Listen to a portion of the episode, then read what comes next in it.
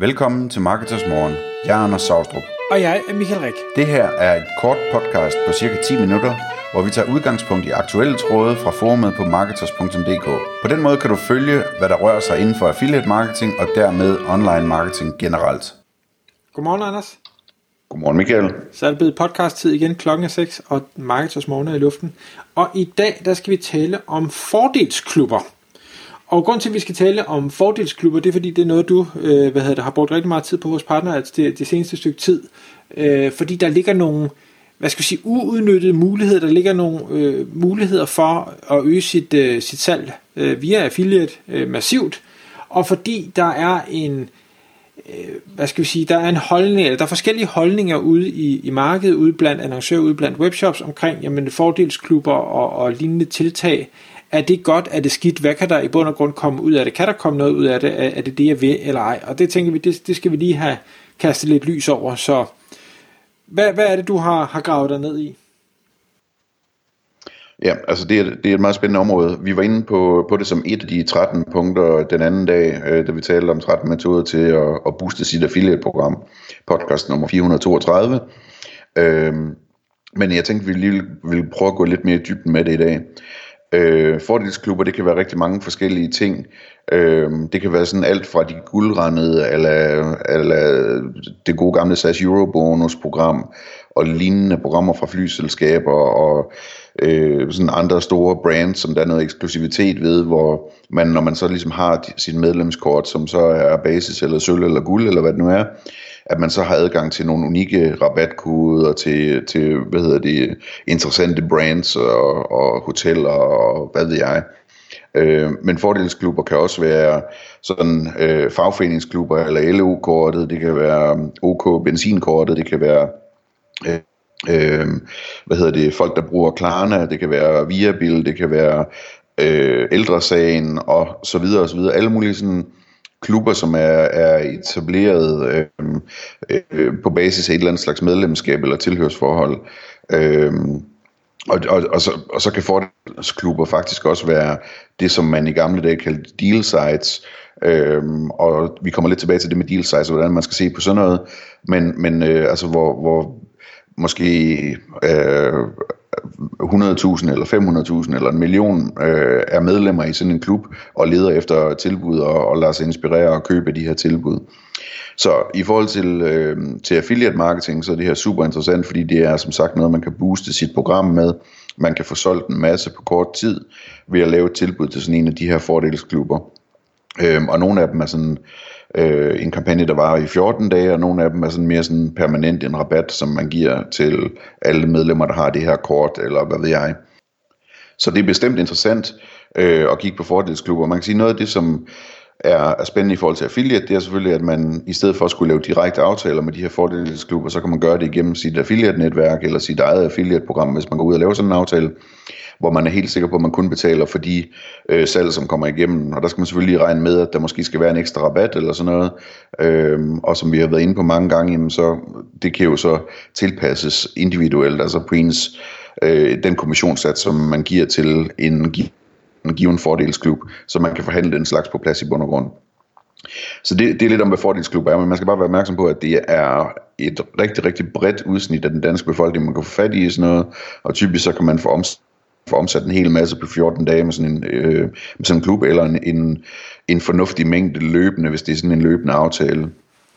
Ja. Jeg tænker, en ting, man skal huske på med de her, det er, at jeg tror ikke, der er ret mange i Danmark, der er for fine til at være en del af en eller flere af de her klubber. Nu nævnte du selv SAS fordelsklubben. Jamen, altså, selv hvis du siger sådan fine mennesker, rige mennesker, eller hvordan man nu vil sætte dem i bås, jamen de har jo så bare et platinkort, eller hvad sådan et eller andet hedder, når de flyver med SAS. Og jamen, det skulle da være mærkeligt, hvis ikke også de gerne ville have en god deal. Ja. Så det gælder nok mere eller mindre hele Danmarks befolkning, at alle er medlem af et eller andet, hvor de kan få en eller anden form for fordel via det medlemskab. Ja, det tror jeg også.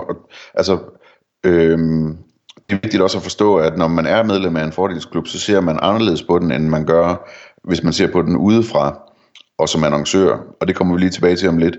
Men altså, hvis jeg sådan skal runde det her med, hvordan ser annoncører på fordelsklubber, der er min oplevelse, at altså webshops for eksempel, hvordan de ser på fordelsklubber. Der er min oplevelse, der er to lejre. Ikke? Den ene lejre er lejren, hvor de siger, alle salg er gode salg, så lad os bare, hvis vi kan få salg igennem det, så tager vi det med. Og den anden lejre er sådan lidt, hvad skal man sige, så vil de helst ikke have deres brand associeret med deal site, eller med en rabatkode, eller. Og det betyder så, at de siger nej tak til sådan en mulighed her. Og det synes jeg altså er synd, fordi man skal, altså jeg vil sige også sådan, jeg oplever også, at for eksempel fashion brands siger nej til sådan noget her, på trods af, at det er et fashion brand, som er sådan i lavpriskategorien. Det kunne være et brand for eksempel, som er et fashion brand, men som reelt set sælger smykker for 200 kroner eller noget af den stil. Hvor målgruppen i høj grad er nogen, der går efter noget, der er billigt, men lækkert og flot, men at brandet ikke ønsker at associere sig med på en eller anden måde med sin målgruppe, sådan som jeg ser det. Og det synes jeg altså er synd. Og så synes jeg, at man skal prøve at tænke på, om ikke man kan se lidt alternativt på det. Vi har faktisk været inde på det, da vi talte om influencers. At der har vi lidt det samme, at der er nogle brands, som helst ikke vil associeres med influencers, fordi de synes, de virker useriøse. Og det kan jeg dele med godt forstå, for der er nogle influencers, som virker meget, meget useriøse, og der er også alle de her skandaler med nogle influencers, som markedsfører nogle tossede ting. Men man skal tænke på, dels er det ikke alle sammen, der er sådan, og dels så skal man tænke på, at dem, der følger de her, i dine øjne, useriøse influencers, de ser dem ikke som useriøse, de ser dem som nogen, de ser op til, og nogen, de stoler på. Og derfor så dem, der reelt set ser den markedsføring af dit produkt gennem en eller anden influencer, jamen de ser det positivt, og de ser det ikke som noget, der er associeret med en useriøs influencer. Og præcis det samme gælder jo egentlig, når vi snakker om fordelsklubber og deal sites osv. Hvis jeg er en kvinde på 55 år, der har været medlem af deal site i 10 år, og altid læser nyhedsbrevet og klikker og ser Facebook-annoncerne, som er målrettet mig osv., jamen så associerer jeg det ikke som noget negativt, at der er en deal. Jeg associerer det som noget positivt, som jeg glæder mig til, fordi jeg kan godt lide de deals, det her site har sendt mig de sidste 10 år, ellers ville jeg ikke være medlem af det.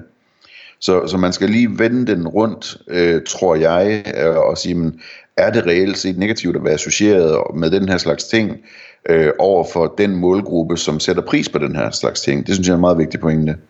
Og en anden vigtig ting, man skal huske, hvis man laver sådan nogle samarbejder, det er jo, at du jo ikke fuldstændig afskåret fra at have noget at skulle have sagt. Altså, man kan jo sagtens lave en aftale og sige, prøv at høre, vi ser selv vores brand som det her, så det hjælper ikke, at du laver en dealkampagne, hvor du plastrer os til i gule og sorte nettofarver, eller blinkende, jeg skal komme efter dig, ting og sager. Det vil vi ikke. Og så må man jo tage dialogen og sige, okay, hvad er det, vi gerne vil? Holdt op imod, hvad er erfaringen fra fordelsklubben eller dealsitet i forhold til, hvad der virker og ikke virker, og så se, kan vi nå til et eller andet fælles fodfæste, som begge synes kan være acceptabelt, altså at dealsitet skal jo selvfølgelig kunne konvertere, sådan, så det tjener nogle penge, det er jo også i din egen interesse, men uden at du føler, at du virkelig går langt over din grænse i forhold til, hvad du tænker, dit brand er. Mm. Det er klart. Hvis vi skal tale lidt om, jeg vil lige sige til det, Michael, at de delser, som jeg arbejder sammen med i hvert fald, de har det alle sammen som sådan en ganske naturlig ting, at de laver design sammen med annoncøren og får godkendt designet hos annoncøren. Og det går jeg ud fra, det er fordi, at det simpelthen er et problem, hvis ikke de gør det. Så jeg tror ikke, at det er noget, man vil opleve som problem, at få lidt kontrol med, hvordan tingene de kommer til at se ud. Og der er også nogle af dem, som ligesom har særlige kategorier til mere eksklusive brands osv., hvor de fremstår lidt mere eksklusivt og sådan. Så den del tror jeg er relativt nemt at komme over. Hvis vi lige skal her til sidst runde, hvad det er, man kan lave deals på, så er det lidt forskelligt, fordi sådan en klassisk ting på et dealsite, det er en deal på et abonnement.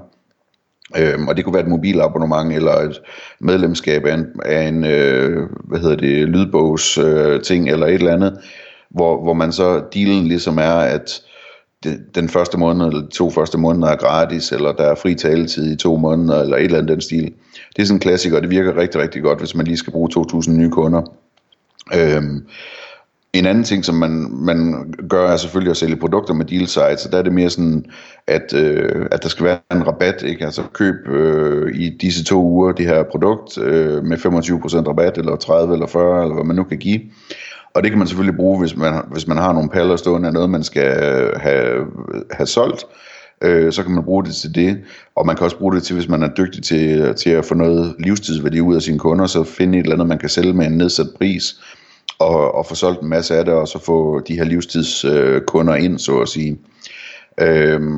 En ting, som jeg også ser tit, det er, at man ligesom laver sådan nogle pakker, hvor man pakker nogle ting sammen, og laver en samlet pakke, som så har nedsat pris med den her pakke med et udvalg af produkter, som kan virke rigtig godt sådan til folk, der måske for første gang skal købe noget i den her produktkategori, og gerne vil prøve noget forskelligt, og lade sig inspirere og så videre. Det virker også rigtig godt på de her sites. Tak fordi du lyttede med.